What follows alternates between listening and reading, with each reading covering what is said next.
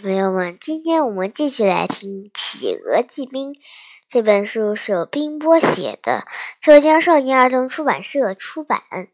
今天我们来听第三章《沙漠上的脚印》。有一头骆驼，它站在大沙漠里，看着茫茫一片大沙漠，想：这片大沙漠的那边会有什么呢？骆驼想着。有时候，他会自言自语地说出声来。一只活了一百年的蜥蜴听到了骆驼的话，对骆驼的说：“大沙漠的那边还是大沙漠，什么都没有。你看，这沙漠大的望不到那边。”骆驼说：“我不相信，我要去看看。”老蜥蜴说：“哎呀呀，你别去。”会在大沙漠里干死的。骆驼还是向大沙漠走去了。他想，不去看一看，怎么会知道呢？骆驼走啊走，大沙漠里留下了一串长长的脚印。骆驼看着自己背后的那串脚印，心里想。是不是谁都没有在沙漠里留下过这样的脚印呢？沙漠里没有一滴水，没有一根草，没有一棵树。他走啊走，头上的太阳这么热，走啊走，骆驼真的快干死了。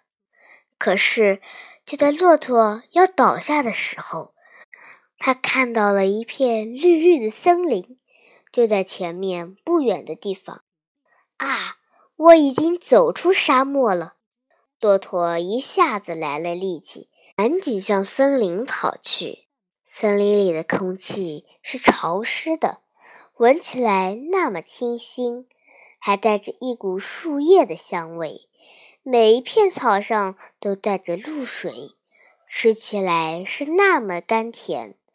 骆驼说。我现在知道了，大沙漠的这边是一片美丽的森林。骆驼在森林里打几个滚儿，喝饱了水，又上路了。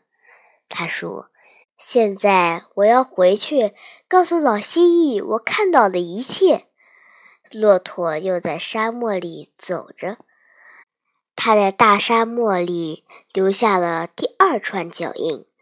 到第二年，已经活了一百零一岁的老蜥蜴吃惊地看到，在大沙漠的地上还有很多小窝窝，在那些小窝窝里已经积了一点点水，有的小窝窝里还长出小草和小花。沙漠已经和原来不一样了。那些小窝窝就是骆驼留下的脚印。好了，小朋友们，今天的故事讲完了，谢谢大家。